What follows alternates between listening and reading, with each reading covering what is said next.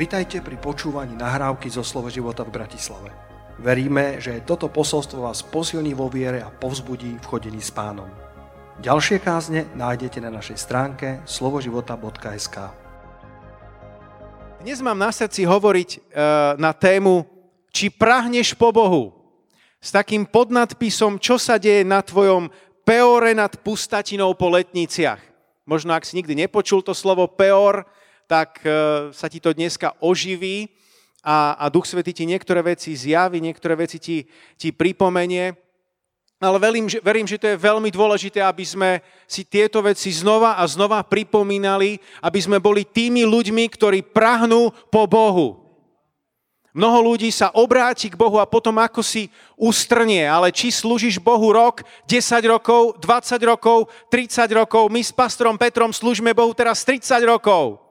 Halelúja. A chceme mu slúžiť ďalších 30 rokov. A ja vás chcem dneska pozbudiť, ja vás chcem dneska nabudiť, aby ste stále prahli po Bohu.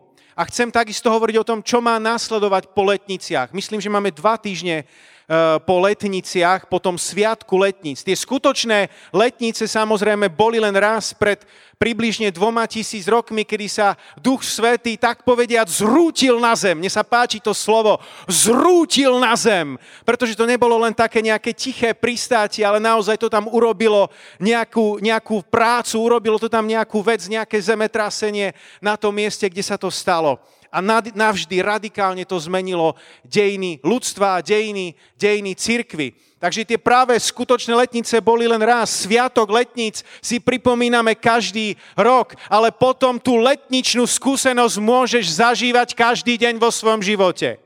Môžeš byť naplnený Svetým duchom, môžeš hovoriť v nových jazykoch, ale ako budem o tom hovoriť dnes, to nie je všetko. Učeníci boli znova a znova naplňovaní Svetým duchom.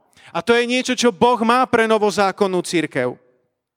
Takže skutky 2.4, kde to začalo, zrazu boli všetci naplnení Svetým duchom a začali hovoriť inými jazykmi tak, ako im dával duch vysloviť sa. Haleluja, to je ten, ten slávny deň, deň letníc, kedy Duch Svetý prišiel na učeníkov a kde sa hovorí, že všetci boli naplnení Svetým duchom. My patríme do hnutia, my patríme do cirkvy, kde veríme, že Duch Svetý je pre každého, kde naplnenie Duchom Svetým je úplne pre každého, lebo aj tu v skutkoch 2. kapitole, kde to začalo a kde je akýsi vzor, je to napísané, že zostúpil na každého jedného z nich.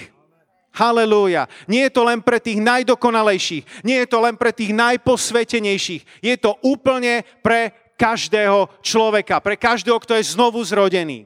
Halelúja. Sláva ti, Páne. Veríme, že to nie sú nejaké, nejaké emócie. Ja som sa stretol veľakrát s ľuďmi a keď som im hovoril o tom, čo zažívame s Bohom, ako niekedy tancujeme, poskočíme a neviem čo všetko, tak, eh, tak ľudia to veľakrát dávajú do súvisu len s nejakými emóciami a, a majú tendenciu škatulkovať ľudí podľa emócií, že tam v Afrike, tí sú takí viac emoční, alebo v Južnej Amerike, áno, tam to môže byť, ale my tu v Európe, my sme nejakí distingovaní, pre nás to nie, my sme takí dôstojní ľudia, my to všetko filtrujeme hlavou, ale pravda je tá, že Duch Svetý je pre každého, Duch Svetý je pre Európanov. Duch Svetý je pre teba, aby ťa oživil, aby si si aj poskočil, keď treba. Haleluja, aby si si aj pobehol, keď treba. Aby si vykríkol na Božiu slávu. Aby si zakričal amen a haleluja. Haleluja. Pastor Peter je tu so mnou, to je dobré. Ak je tu niekto, kto prahne po Bohu po toľkých rokoch, tak je to pastor Peter. A je to skvelé, že máme takéhoto pastora, ktorý nás niekedy aj nechá trošku váriť v tom všetkom a káže hodinu a možno už myslíš na obed, ale stále pastor Peter káže a dáva do teba ďalšie a ďalšie verše. Lebo to myslí s tebou dobre. Halelúja. Sláva ti, páne. Takže keď hovoríme o, o, o zoslaní Ducha Svetého, keď hovoríme o tom naplnení Duchom Svetým, tak chcem povedať, že, že je to tzv. druhá skúsenosť, ako to nazývame v našich kruhoch alebo v teológii, je to tzv. druhá skúsenosť. Prečo? Pretože tá prvá skúsenosť s Duchom Svetým je pri znovu zrodení. Je pravda, že pri znovu zrodení je Duch Svetý prítomný. Keď som na tom premyšľal, ako vám to vysvetliť a možno niektorí ste aj novší, tak Skúsi to predstaviť ako pôrod. Pôrod nemôže byť bez toho lekára, ktorý vykonáva ten pôrod. A znovu zrodenie je taký pôrod. Je to prechod zo smrti do života, z kráľovstva temnosti do Božieho kráľovstva. A Duch Svetý tam je prítomný. Halelúja. Kto nemá Ducha Kristovho, ten není jeho, hovorí Biblia. Ako by sme ako by mohlo prebehnúť znovu zrodenie bez Ducha Svetého. A Biblia to nazýva, že dostávame akýsi závdavok ducha. Každý človek, aj keď neprehovorí v nových jazykoch, ale tým, že príjma Ježiša Krista ako pána a spasiteľa, stáva sa spasený, znovu zrodený kresťan a príjma závdavok ducha. On nás aj označil pečaťou a ducha dal do našich srdc ako závdavok. To je 2. Korintianom 1.22. Kto sa pripojuje pánovi, je s ním jeden duch. Ale okrem toho, Biblia nám ako keby jasne hovorí, jasne naznačuje, v skutkoch apoštolom o tom, o, tom, o tom čítame, že existuje aj nejaká druhá skúsenosť. Raz apoštol Pavol bol v Efeze a kládol tam otázku učeníkom. To je skutky 19.2. Či ste dostali Ducha Svetého, keď ste uverili? A odpoveď bola, ba ani sme nepočuli, či je Svetý Duch. Niekedy e, my ako kresťania si stále myslíme, že ľudia za nami prichádzajú, ale ja, ja som ešte nie dosť zbudovaný. Ja ešte toho veľa neviem. Ja, ja ešte sa potrebujem toľko ráz. A niektorí ľudia toľko len túžia rásť, ale už je čas, aby si dával, brada, sestra. Títo ľudia v Efeze, ba, ani sme nepočuli, či je Svetý Duch. A už to boli učeníci. Takže ty máš veľmi veľa toho, čo vieš. Veľmi veľa toho, čo si prijal. Len to dávaj. To bola taká malá odbočka. Ale tá otázka, ktorú Apoštol Pavol kladie, či ste dostali Ducha Svetého, keď ste uverili, by nedávala zmysel, ak by tu neexistovala tá druhá skúsenosť s Duchom Svetým. A zjavne títo ľudia, ktorí dostali závdavok Ducha Svetého, tú druhú skúsenosť nemali, pretože ani nerozumeli, že by nejaký Svetý Duch bol. A o malú chvíľu na to Apoštol Pavol položil na nich ruky, zostúpil na nich Duch Svetý a hovorili jazykmi i prorokovali. Halelúja! Druhá skúsenosť, ktorá je veľmi dôležitá, naplnenie Svetým duchom, alebo ďalšie synonymum, krst Svetým duchom, ako niečo, čo má Boh pre modernú, novozákonnú církev. Halelúja. A ja dneska budem v tom slobodný a budem takto hovoriť o Duchu Svetom aj keď niekto bude možno to moje video neskôr zdieľať. Ja nemám ambície byť politikom, takže nemusím sa báť. Halelúja. Moja vlastná skúsenosť z roku 1990. Obrátil som sa v apríli roku 1990. Prišiel som do zhromaždenia, ktoré bolo veľmi divoké, kde ľudia e, tlieskali, kde ľudia tancovali a kde ľudia hovorili v nových jazykoch. A ja som od prvej chvíle mal túžbu toto zažiť. Vybehol som na výzvu dopredu a z ľavej strany ľudia prijímali Ducha Svetého, hovorili v nových jazykoch. Z pravej strany ľudia prijímali Ducha Svetého, hovorili v nových jazykoch. A ja som tam stál ako taký puk, nič. Všetko som filtroval svojou inteligentnou hlavou ako vysokoškolský študent a nešlo mi to. Potom som bol u pastora doma. Ten, ten mi to začal vysvetľovať, ja som ho prerušil. Ja som mu to dovysvetloval. Ja si, ja si osobne myslím, že ja som to vedel lepšie než on. Teoreticky som to mal naštudované, ale prakticky som to nevedel zažiť. Ani po jeho modlitbe. A potom som prišiel na jeden kresťanský tábor, kde boli mladí z Českej i Slovenskej republiky. A na izbe som dostal jedného Čecha z Prahy, z vody života. A ten ráno vstal, postavil sa zo, zo postele a začal sa modliť. O raba hadaraba šídara gádededeja. Proč se nemodlíš, člověče? Se musíš modlit, člověče, to musíš mít. Boží království trpí násilí. Ti, kteří ho činí, ho uchvacují. Tak ma nabudil ešte do toho všetkého. Tak som si zobral ešte pôst a potom som išiel ako som sa prechádzal e, na jednej lúke, tak Duch Svetý na mňa zostúpil, bez toho, že by na mňa niekto kládol ruky. A keď som vošiel do toho tábora. Oh, Už som sa modlil aj v nových jazykoch. Duch Svetý má, to má pre každého z nás. Pre starších, pre mladšiu generáciu, pre každého jedného z nás. Druhá skúsenosť, ktorú môžeme zážiť. Naplnenie Svetým duchom. Krst Svetým duchom. Čo ale chcem dnes zdôrazniť pre mnohých z vás? Pretože Častokrát je tu tendencia, že keď aj sme spasení, potom zažijeme druhú skúsenosť s Duchom Svetým, prehovoríme v nových jazykoch, tak je tu akási tendencia, že, sa, že, že, že zaspíme. Že sme takí zaspatí kresťania. Prestávame byť hladní a smední po Bohu. Menej a menej sa modlíme len kde tu. A to je veľmi nebezpečné a nie je to, nie je to Boží zámer pre tvoj a môj život. Posri, nahliadni do skutkov, kapitol, do skutkov 4. kapitoly, verš 31. Tam máme modlitbu prvých učeníkov. Skutky 4.31. Keď sa pomodlili, zatriaslo sa miesto, kde boli zhromaždení. A zrazu boli všetci naplnení Svetým duchom a hovorili slovo Božie prosto a smelo. Otázka, títo ľudia v skutkoch 4.31 pred touto modlitbou hovorili v nových jazykoch? Hovorili v nových jazykoch. A predsa aj potrebovali znova byť naplnení Svetým duchom. Oni si tú potrebu uvedomovali. Tá, tá skúsenosť, ktorú zažili s Bohom, že, že prehovorili v nových jazykoch, sa odohrala len možno pár dní, pár týždňov, neviem teraz úplne to zasadiť časovo, pár mesiacov, e, po, potom ako, ako, ako sa, sa dostávame do skutkov 4. To nebolo tak dlho. A napriek tomu si uvedomovali, ja to potrebujem, ja potrebujem byť znova naplnený Svetým duchom. Ty a ja potrebuješ byť znova naplnený Svetým duchom. Nestane sa to automaticky, ale závisí to na tebe, na tvojej túžbe, na, na tvojom odhodlaní, na tom, či ty sa rozhodneš takto sa modliť. A vidíme, že keď oni sa modlili, tak to bola riadna modlitba. To miesto sa zatriaslo. To miesto sa zatriaslo a boli naplnení Svetým duchom a hovorili slovo Božie prosto a smele. A tu sa takisto dostávame k tomu zámeru. Prečo máme byť naplnení Svetým duchom? To už hovoril pán Ježiš svojim učeníkom, že majú očakávať na zaslúbenie Otcovo, ktoré keď príde, tak budete mi svetkami i v Jeruzaleme, i v Judsku, i v Samári a tak až do posledných končín zeme. To nie je len pre nejaký tvoj dobrý pocit. Nie je to preto, aby si mal zimomriavky na chrbte. Nie je to preto, aby si sa cítil o trošku lepšie. Nie je to preto, aby si bol nejaký updateovaný kresťan.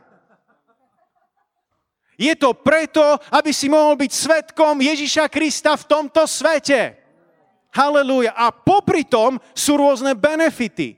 To, že ťa Duch Svetý občerství, to, že budeš plný života. Halelúja. Sláva ti, páne. Sláva ti, páne. Takže nehovor, že ja som už bol pokrstený Duchom Svetým, ja už som bol naplnený Duchom Svetým, takže ja to už mám, ja to už tak nepotrebujem. To ako keby si hovoril, ale ja som predvčerom jedol, ja som sa včera napil. Každý deň potrebuješ niečo zjesť, pokiaľ nemáš post. Daj nám dnes náš každodenný chlieb. Dnes potrebuješ jesť, dnes potrebuješ, potrebuješ piť. Efežanom 5.18 hovorí, a neopíjajte sa vínom, lebo v ňom je samopašnosť, ale buďte naplnení duchom. Buďte naplnení duchom. Existuje klám, že kresťania si hovoria, že my si v podstate pot- môžeme dopriať všetko, čo si môže dopriať tento svet.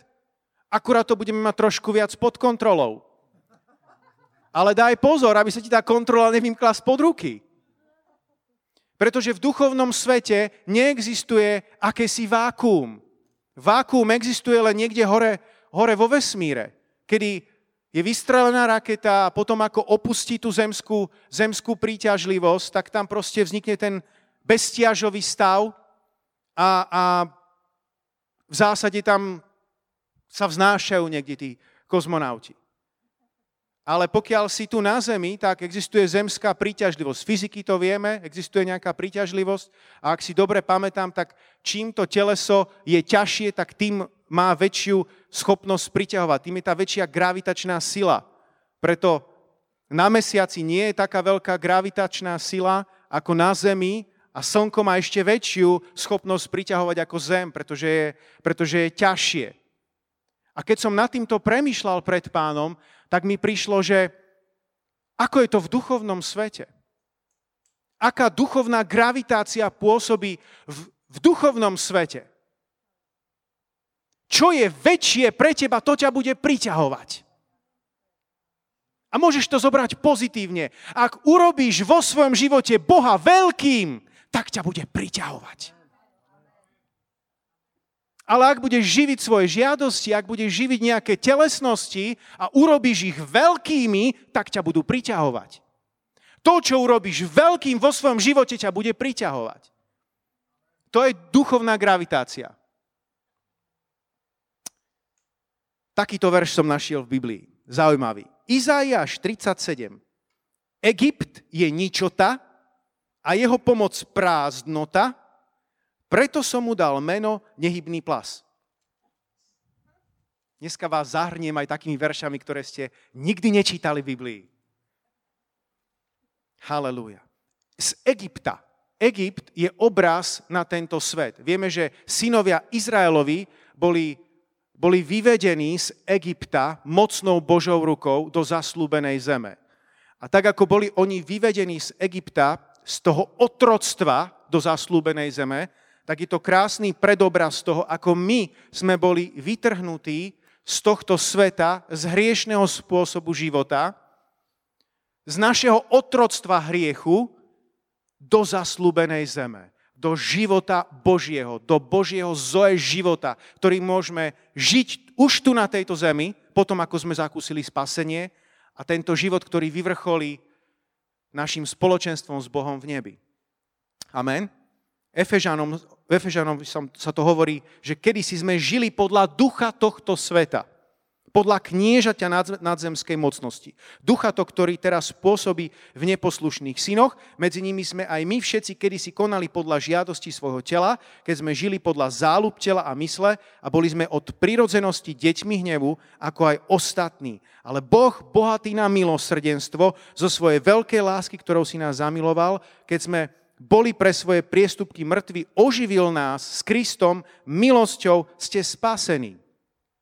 Takže Egypt reprezentuje ten starý spôsob života a tu Izájaš hovorí, Egypt je ničota a jeho pomoc prázdnota. Neočakávaj pomoc od Egypta. Neupieraj svoj zrak na Egypt. Z Egypta nepríde nič, čo by ťa trvale naplnilo. Z Egypta pochádza len prázdnota a ničota. Jeden ďalší krásny verš mi Duch Svetý ukázal z Izajaša, kde nás Izajaš varuje. Izajaš varoval svojich súčasníkov, ale platí to dodnes. Spoliehaš sa na tú nalomenú trstinu, na Egypt, ktorá tomu, kto sa o ňu opiera, vojde do dlane a prepichne ju. Nespoliehaj na Egypt. Nespoliehaj na, na ducha tohto sveta. V týchto posledných časoch, do ktorých mierime a ktoré už verím, že koronou naozaj aj začali, tie najposlednejšie z tých najposlednejších čias, tak to budeme potrebovať o to viacej. Odkiaľ upierame, kto je našim zdrojom. 1. Mojžišova 1, verš 2. Zem bola pustá a prázdna, tma bola nad prahlbinou a Boží duch sa vznášal nad vodami. Duch Svetý tam bol prítomný, už pri stvorení. Vidíš, nemôžeš vynechať Ducha Svetého z ničoho. On je tam. Halelúja. Duch Svetý tam bol, keď to nebolo ešte dokončené, keď nebolo dokončené Božie stvoriteľské dielo, vznášal sa tam nad tou pustou zemou. A to, čo mi Duch Svetý ukázal, keď som čítal tieto verše, je, že tak, ako nebola dokončená zem, ako nebolo dokončené to stvorenie, to Božie stvoriteľské dielo a Duch Svetý tam bol, tak Duch Svetý rovnako chce dokončiť dielo v tebe. Lebo ty si rovnako nedokončené dielo. Si Božie stvoriteľské dielo, si Boží originál, ale si nedokončený. A Duch Svetý to chce dokončiť. A ak sa tam cíti, že tam je niekde v tvojom živote tma, je to presne ako na počiatku, aj tam bola tma. Ak cítiš nejakú prahlbinu a nejakú prázdnotu, nejakú pustatinu vo svojom živote, Duch Svetý v tej situácii bol. A rovnako ako prišiel tam a priniesol tam život, tak chce priniesť život do tvojej pustatiny, do tvojej prázdnoty, do toho tvojho nenaplneného života alebo srdca. O tom to je nové naplnenie Svetým duchom, o ktorom dnes hovorím. Halelúja. Sláva ti, pane. Pripomeň si, že si nedokončený obraz, že si nedokončený obraz a nedokončené dielo. My sme Božie dielo. Poprvé, si dielo lásky, nezabúdaj na to, takže sme poprosili Týta, aby tak, ako začal toto dielo lásky medzi vami, ho aj dokončil. Dielo lásky. Po druhé, sme jeho dielo. Veď sme jeho dielo, stvorený v Kristovi Ježišovi na to, aby sme konali dobré skutky, ktoré nám Boh už vopred prihotovil.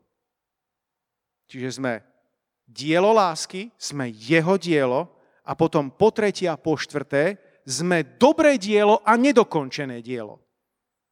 Som presvedčený, že ten, čo vo vás začal dobré dielo, začal, čiže sme nedokončení, a dobré dielo.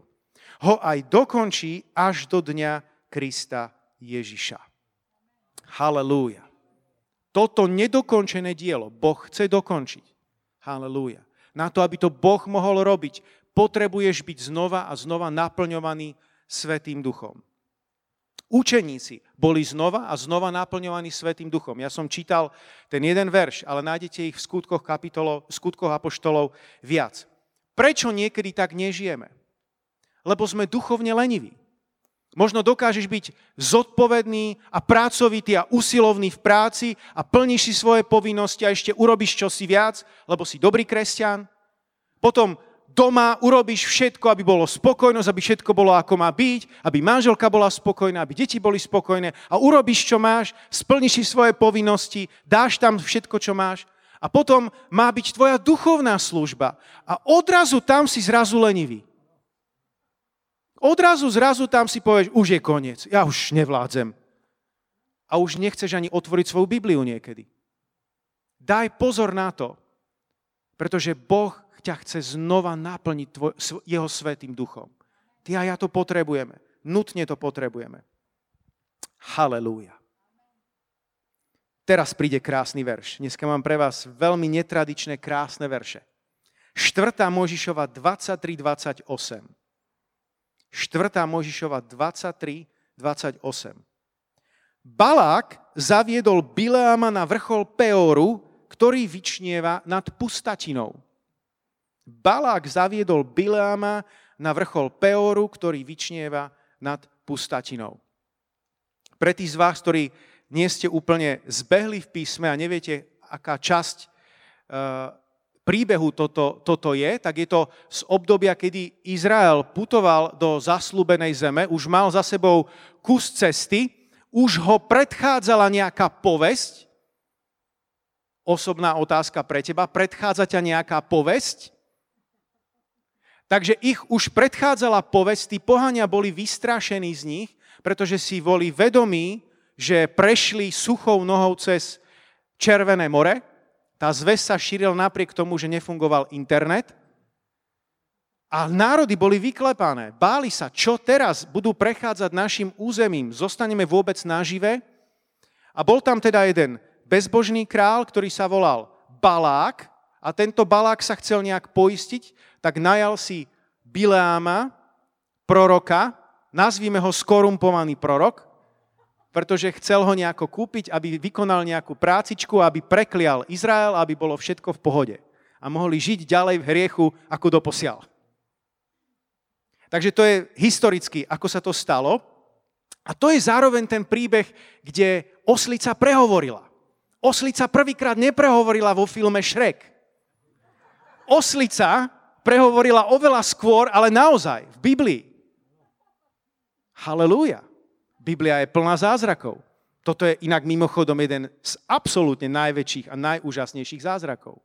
Oslica reálne prehovorila ku Bileámovi. Tento príbeh, nebudem ho teraz kázať a rozoberať, je inak nádherný príbeh o tom, že ak si trváš na svojej vlastnej vôli, môžeš byť oklamaný a môžeš si myslieť, že si v Božej vôli.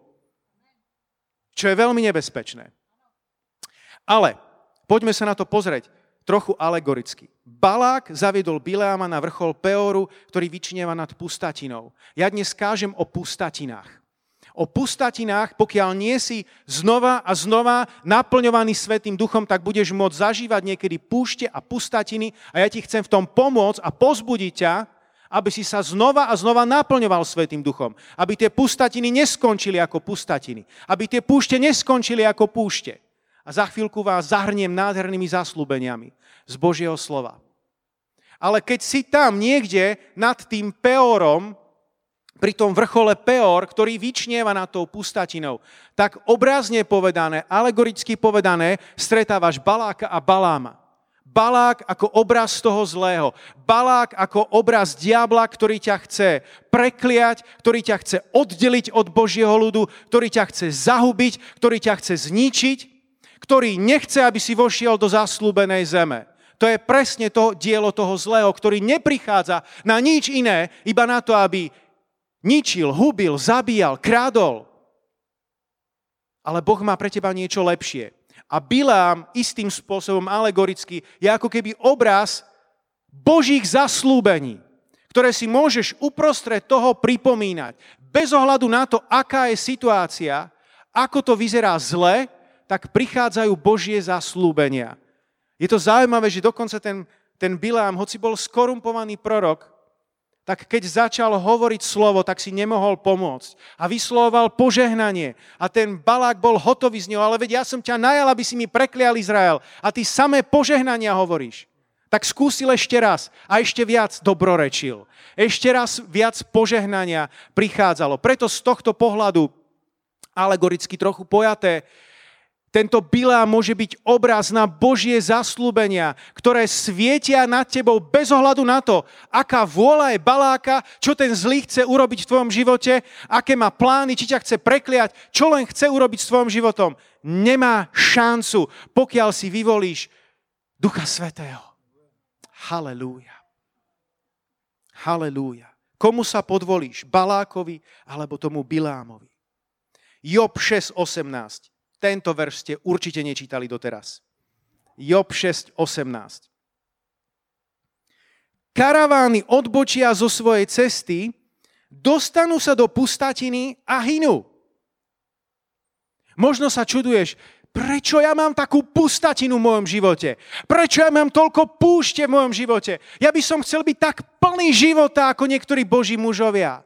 Prečo ja mám toľko pustatiny? Možno si zišiel z cesty. Možno si ako tá karavána, ideš s tým davom, ideš s prúdom tohto sveta, ani si neuvedomuješ, kam tá cesta vlastne vedie, nestaráš sa, aby si sa aj držal a zídeš z cesty asi v pustatine. Je veľmi dôležité, bratia a sestry, aby sme sa držali cesty. Naša cesta je Ježíš. Je to cesta, po ktorej kráčaš. Je to pravda, ktorú môžeš žiť. Halelúja, drž sa Ježiša, On je tá cesta, pravda i život a nikto neprichádza k Bohu Otcovi len skrze Neho. On je tou jedinou cestou. Jedinou cestou, ktorá vedie do väčšného života a zároveň je to jediná cesta, po ktorej môžeš v živote kráčať tak, aby si neskončil v pustatine. Halelúja. Jeden taký príbeh na odľahčenie, možno ste ho už tiež počuli odo mňa. Ale keď som bol mladší, ešte som žil s rodičmi, moji rodičia mali chatu v Karpatoch a raz otec e, robil taký e, plot z takých gulatín, dlhých, niekoľko metrových. On ich e, v lese piloval a my so strikom sme ich zvážali na takej káre. Dole lesom. A ako sme si to naložili, tú káru bola plná tých gulatín, tak sme mali takú stratégiu, hlavne teda strýko, ja som mu pomáhal. A ako sa tá kára rozbiehala s tým naloženým drevom a išli sme po ceste, tak on na tie dreva vzadu skočil a tie dreva začali brzdiť o zem a pekne sa to ubrzdilo, zase sme káru vyrovnali a pokračovali sme ďalej, kým sme nedošli bezpečne ku chate. Ale potom som naliehal na strýka, hovorím, strýko, ale toto dokážem aj ja prosím, striko, ja to zvládnem. No a striko mi teda to prenechal a ja som vtedy, som mal 50 kg, možno slabých 50 kg. A tak ako som skočil na to drevo, urobil som to presne tak ako strýko, akurát som bol dvakrát ľahší než on. A drevo nebrzdilo a ja som aj s tou károu, aj s tým drevom sa rútil dole kopcom a tak som v určitom momente musel vyskočiť a kára zišla do cesty, tak ako tá, tá karavána. Tá kára zišla z tej cesty. Drevo sa vysypalo, koleso sa pokazilo. A zostal z toho pekný príbeh. Daj pozor, aby si nezišiel z cesty. Tvoja cesta je Ježíš. Tvoja cesta je Ježíš Kristus. A Biblia hovorí, že ani najhlúpejší na tej ceste nezablúdi. Toto s obľubou niekedy citujeme. Ale ja vám dám dneska hádanku. Dávam stále hádanky deťom. Dneska dám vám. Viete, ako sa volá tá cesta? Všetci okrem pastora Petra. Tá cesta má názov. Tá cesta, na ktorej najhlúpejší nezablúdi, ona má presný názov. Vie niekto, ako sa volá? Nie, v tom verši sa volá, má presný názov. Je to, Ježiš je cesta, jasné, ale tá citácia má presný názov cesty. Tak som vás teraz dostal, nikto sa nehlási. Tak poďte do Božieho slova. Niekde to tu mám a bude tam hradská a cesta, ktorá sa bude volať svetou cestou, neprejde po nej nečistý, ale bude pre nich pre samých, takže idúc tou cestou ani hlúpi nezablúdia. Ó, nevytrhni si len to dobre, ten koniec. Áno, ja na ne nezablúdim. Nezabúdaj, že to je svetá cesta. Halelúja. Halelúja. Áno, cesta na tomto svete môže byť pre nás niekedy nebezpečná. Neviem, či ste videli niekedy také tie zábery na YouTube. Občas ma to tak chytí a pozriem si, že najnebezpečnejšie cesty na svete. A je taká cesta v Bolívii, že Death Road. Cesta smrti. Každý rok sa tam eh, do, do priepasti zvalia, zvali niekoľko stoviek automobilov. Z jednej strany strmý útes, z ktorého sem tam padnú kamene, potom úzká cesta, samozrejme bez vodidiel, a potom hlboká, hlboká priepasť. Na rozdiel od takejto cesty, my máme cestu, na ktorej ani najhlúpejší nezablúdia. Všetko, čo potrebuješ, je drž sa Ježiša, ži svetý život a prejdeš tou cestou výťazne. Halelúja. Čo teda robiť, ako neodbočiť z tej právej cesty? Verím, že jedno z kľúčových vecí je prahnúť po Bohu, to je to, čo ti pomáha udržať sa na tej ceste. To je to, čo ti pomáha udržať sa na tej svetej ceste. Žalm 63, verš 2 hovorí, Bože, Ty si môj Boh, hľadám ťa za úsvitu, moja duša práhne po Tebe, po Tebe túži moje telo, ako suchá a pustá zem bez vody. Vidíte, žalmista si to uvedomoval. On si uvedomoval, že nie je hneď plný, duchom, e, plný svetého ducha, ako sa ráno zobudí. On sám si uvedomoval tie pustatiny. Ale čo hovorí? Moja duša túži po tebe, práhne po tebe. A je tu nádej, je tu zaslúbenie živých vôd. Prečítam tieto verše. Izajaš 35, verš 6. Vtedy chromý bude skákať ako jeleň a jazyk nemého zaplesá, lebo vyvrú vody na púšti a potoky na pustatine. Halelúja. Kde vyvrú tie vody? V slovenskom raji? Na pustatine, na púšti. Prečo to hovorím? Pretože niekedy môžeš mať len očakávanie, že ak ma to nezastihne na tom najpožehnanejšom mieste, tak nikdy. Ak to nedostane v cirkvi, tak už potom nikdy. Vďaka Bohu za cirkev. Vďaka Bohu za miesta, kde, kde je veľa dobrých, božích, zurčiacich potôčikov. A církev je jedno, jedno z takýchto miest. Halelúja. Preto by si mal chodiť do cirkvi, zvlášť keď korona skončila. Vám hovorím. Oni sú tu. Ale to záslúbenie, ktoré sa, ktor, o ktorom sa tu hovorí, je to, že, že sa to môže stať na pustatine. Halelúja. Na pustatine. Ďalší krásny verš. Izaja 43.19. Hľa, robím čosi nové. Teraz to klíči, či to nebadáte. Áno, urobím cestu na púšti a rieky na pustatine. Kde budú rieky? V Podunajskej nížine? Aká cesta? D jednotka? Alebo cesta na púšti? To je o, o tzv. svetej nespokojnosti, ako to hovorievali Boží mužovia už dávno pred nami. Ešte keď my sme sa nenarodili. Určitá svetá nespokojnosť, ktorá je v tebe a ktorá ťa správnym spôsobom ženie dopredu, aby si mal to prahnutie po Bohu, tú túžbu po Bohu, túžbu po novom naplnení Svetým duchom. Halelúja. A to potom môžeš zakúsiť aj na tej pustatine. Tam môžeš zakúsiť, že ťa Ježiš naplní. Nech si kdekoľvek, doma, nech si kdekoľvek, vo svojej kuchyni, vo svojej garáži, kdekoľvek, tam môžeš zažiť naplnenie Svetým duchom. Halelúja. Skutky 13.52 a učeníci boli naplňovaní radosťou a Svetým duchom. Halelúja, radosťou a Svetým duchom. Pár benefitov vám dám teraz. Halelúja. Radosť nie je náhoda. Radosť je veľká priateľka Ducha Svetého. Keď uzatváraš dnes nejaké kontrakty, tak veľakrát tá firma alebo spoločnosti ťa chce nejako zaviazať, tak ti ponúka nejaké rôzne výhody, nejaké rôzne benefity, len aby si zostal pri nich, len aby ťa nejakým spôsobom udržali. A ja ti chcem povedať nejaké benefity, ktoré budeš mať, keď budeš mať Ducha Svetého. Jedna z nich je radosť. Učeníci boli naplňovaní Duchom Svetým a radosťou. Halelúja. Chceš, máš radosť vo svojom živote? Túž po duchu svetom príde aj radosť do tvojho života. Halelúja. Zároveň modlitba nám pomáha, aby sme boli naplnení nielen duchom svetým, ale aby sme dokázali rozpoznať, čo je Božia vôľa. Tak to je skvelý benefit. Kolosanom 4.12 hovorí, pozdravuje vás Epafras, jeden z vás, služobník Krista Ježiša, ktorý ustavične bojuje za vás modlitbami, aby ste sa stali dokonalými a vo všetkom naplnení Božou vôľou. A modlitba spôsobila, že, bol, že si bol naplnený, alebo že on a oni boli naplnení Božou vôľou. Naplnení môžeme byť aj Božou láskou. Nehovor nikdy, že ja nemám žiadnu lásku. Tým popieraš Božie dielo v tebe. Máš nejakú lásku. Máš nejaký závdavok lásky v tebe. Len potrebuješ možno to trochu viac odštuplovať, uvoľniť ten prúd Božej lásky, ktorý je v tebe. Poprosiť pána, aby prúdila tá Božia láska cez teba.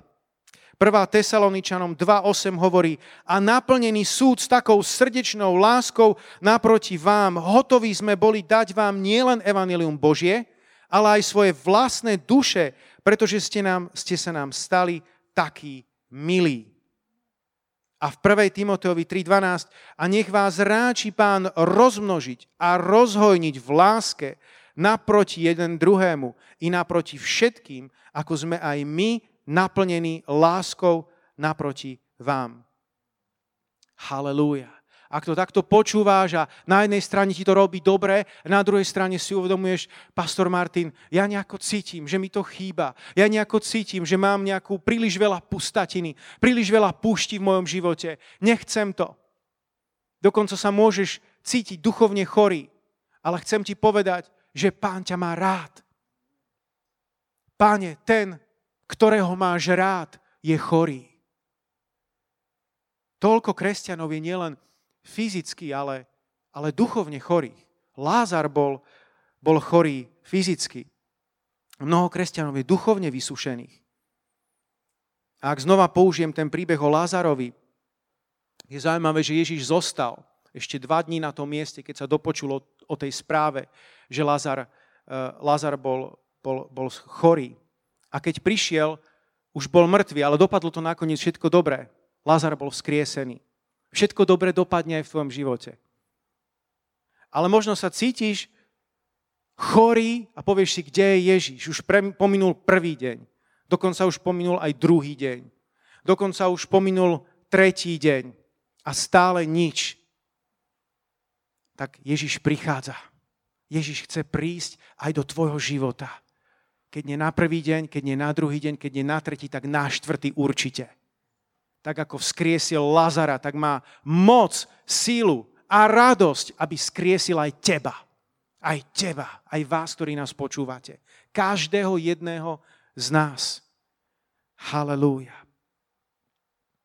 A na rozdiel od Lázara, ktorý ne, nemohol nič robiť v tej situácii, keď ho to postihlo, ty a ja môžeme niečo urobiť. Biblia hovorí, priblížte sa k Bohu a priblíži sa k vám. Je niečo, čo môžeš urobiť ty a ja, aby Boh mohol urobiť ten svoj veľký krok. Halelúja.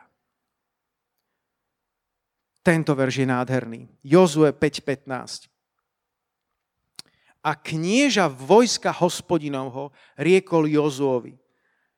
Sozuj svoju obu zo svojich nôh, lebo miesto, na ktorom stojíš, je sveté.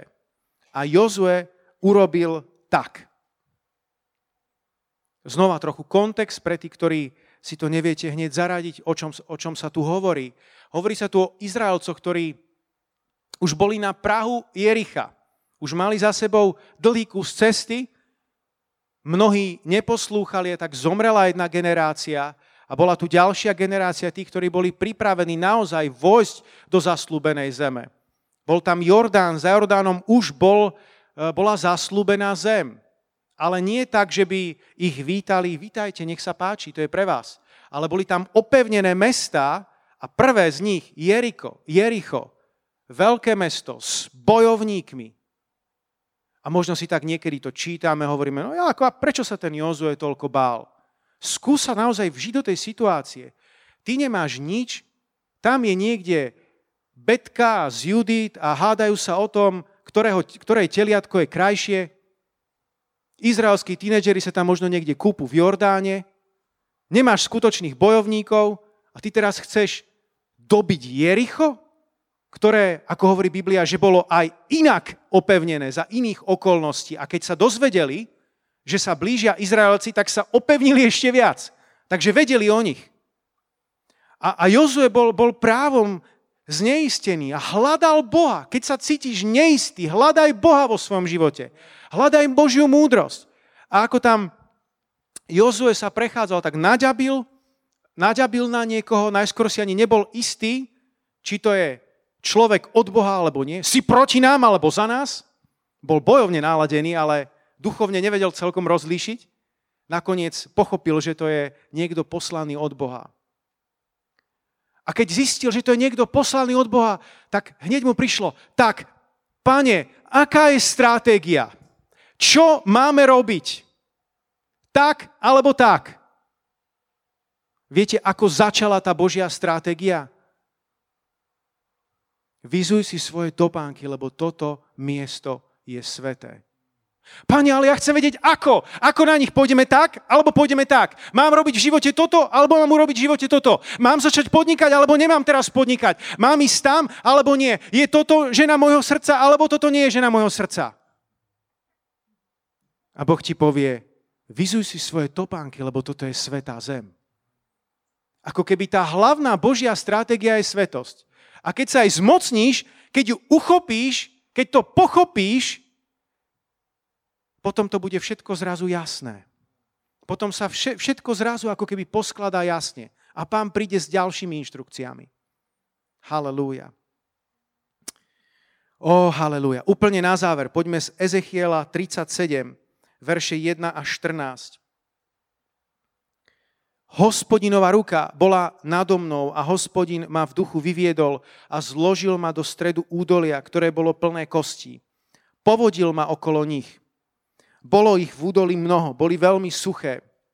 Povedal mi, človeče, môžu tieto kosti ožiť? Povedal som, pane, hospodin, ty to vieš. Povedal mi, prorokuj o týchto kostiach a povedz im, suché kosti, čujte slovo hospodina. Takto vraví pán hospodin týmto kostiam. Hľa, ja vovediem do vás ducha a ožijete, položím na vás šlachy a obložím vás mesom, natiahnem na vás kožu a dám do vás ducha. Ožijete a spoznáte, že ja som hospodin. Prorokoval som, ako som dostal príkaz. Keď som prorokoval, nastal šum a hrkot a kosti sa približovali jedna k druhej. Videl som, že boli na nich šlachy, i, mesto narástlo, i meso narástlo a z vrchu ich potiahla koža, ale duch v nich nebol. Povedal mi, prorokuj o duchu, prorokuj človeče a povedz mu, tak to vraví pán hospodin, duch, príď od štyroch vetrov a dýchni na týchto pobytých, aby ožili. Keď som prorokoval, ako mi prikázal, vošiel do nich duch, ožili a postavili sa na nohy. Bol to veľmi veľký húf. Povedal mi človeče, tieto kosti znamenajú celý dom Izraela. Oni, pravda, hovoria, suché sú naše kosti a zhynula naša nádej, sme stratení. Preto prorokuj a povedz takto vraví pán hospodin. Hľa, otvorím vaše hroby, vyvediem vás z nich ako svoj ľud a privediem na pôdu Izraela. Potom spoznáte, že ja som hospodin, keď otvorím vaše hroby a keď vás vyvediem z vašich hrobov ako svoj ľud vložím do vás svojho ducha, ožijete a zložím vás na vašu pôdu. Potom spoznáte, že ja, hospodin, som povedal i splním to, znie výrok pána hospodina. Takže máme tu, máme tu proroka Ezechiela a má tu prorocké videnie a týka sa to doslovne Izraela. Izrael prechádzal takisto veľakrát ťažkými periódami. Nie vždycky to išlo len tak, ako by malo. Ale boli časy, keď boli zrujnovaní ako národ. Boli časy, keď zostali z ich krajiny len pustatiny. Bol čas, kedy boli presídlení do inej krajiny. A Ezechiel videl takýto zrujnovaný Izrael pred svojimi očami a pýta sa, bude to lepšie? Bude raz z tohto nejaký živý organizmus, z týchto kostí, ktoré sú tam? A boh, boh mu ukazoval cestu, ako sa to stane. A verím, že tak, ako to platilo reálne pre Izrael, tak to platí prorocky aj pre církev ako telo Kristovo. Platí to aj pre miestný zbor, či už nás, alebo váš. Platí to pre miestný zbor a môžeš to vztiahnuť dokonca aj na svoju rodinu, aby si prorokoval život. A len krátučko sa zamyslím nad pár veršami z toho príbehu. Začína to, že sa tam popisujú kosti, veľmi suché kosti. Prvá vec je, že si uvedomíš ten stav, ten reálny stav. Uvedomiť si reálny stav neznamená byť negatívny. Uvedomiť si reálny stav znamená prezrieť, znamená si vidieť, aká je realita, aby potom mohla, mohlo prísť to, čo Boh chce, aby sa stalo. Ak si myslíme, že všetko je OK, tak potom nemáš prečo prorokovať život, lebo sa ti zdá, že toho života je v podstate dosť. Takže prvá vec je vidieť vôbec tie suché kosti. Uvedomiť si, aké je to, aké je to naozaj. Druhá vec, otázka od pána, či ožijú tie kosti. Keď som toto čítal, tak Duch Svetý mi pripomenul, aby som vám povedal, komunikuješ s pánom? Komunikuješ s pánom? Ten prorok Ezechiel komunikoval s pánom. Tretia vec. Páne, ty vieš. To je krásne. Podľa mňa tak trošku hlúpa odpoveď. Ale máme takých odpovedí veľa v Biblii, takže Ezechiel nebol jediný. A ty nie si takisto jediný. Keď sa ťa pán niečo pýta, tak to nie, aby si ty mu odpovedal, že páne, ty si všemohúci, ty si vševediaci, ty vieš. Boh chce od teba veľakrát počuť, počuť niečo, niečo iné. Ale OK, ideme ďalej. Prorokuj a dôjde k náprave. To bola tá cesta. To je to, čo, k čomu Boh chcel ukázať Ezechielovi, ako príde k náprave. Prorokuj a príde k náprave. Ak zažívaš suchoty vo svojom živote, môžeš prosiť o náplnenie Svetým duchom a zároveň môžeš prorokovať. Jeden z dôvodov, prečo som chcel zakončiť toto vyučovanie týmto nádherným príbehom z Božieho slova je, že ak už teda si naplnený Svetým duchom, ak už teda príštia z teba tie rieky živej vody, nie je to len preto, aby si kázal Božie slovo neveriacim a aby si sa cítil dobre, mal nejaké benefity Ducha Svetého, o ktorých som práve hovoril pred chvíľkou, ale je to preto, aby si uvoľňoval Boží život. Možno tak, ako niekto vymodlil teba, teraz môžeš ty vymodliť niekoho druhého a prorokovať život nad svojim zborom, prorokovať život nad svojou krajinou. Halelúja, to je to, čo máme robiť. A povzbudenie je, že náprava bude postupná. Aby si nebol odradený, ak sa takto silno pomodlí, že na druhý deň sa situácia nezmení. Alebo sa zmení len o trošičku. Vidíte tam ten postupný náraz, ako to tie kosti k sebe prichádzali, potom tam prišlo meso, pokožka, nakoniec to potom celé ožilo. Bol to postupný proces. Halelúja. Sláva ti, pane. Buď sám naplnený Svetým duchom znova To je to, čo ti Duch Svety posiela, toto posolstvo dnes. Neuspokoj sa s tým, že si bol raz, kedy si naplnený Svetým Duchom. Buď hladný a smedný po Duchu Svetom.